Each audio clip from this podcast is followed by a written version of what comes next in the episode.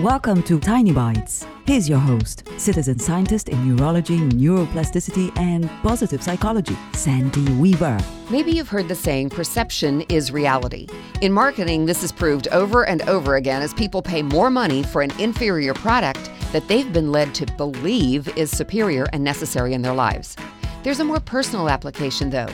What you believe is what you see. Your perception of an event is shaped by all the life you've lived before that event and by what the people who raised you believed about such events. Their perception becomes your perception, so when you see this event in your life, you think and feel and behave accordingly.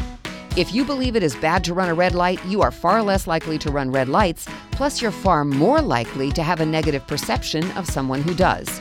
That's a simplistic example, but here's the point everyone's life has shaped them differently.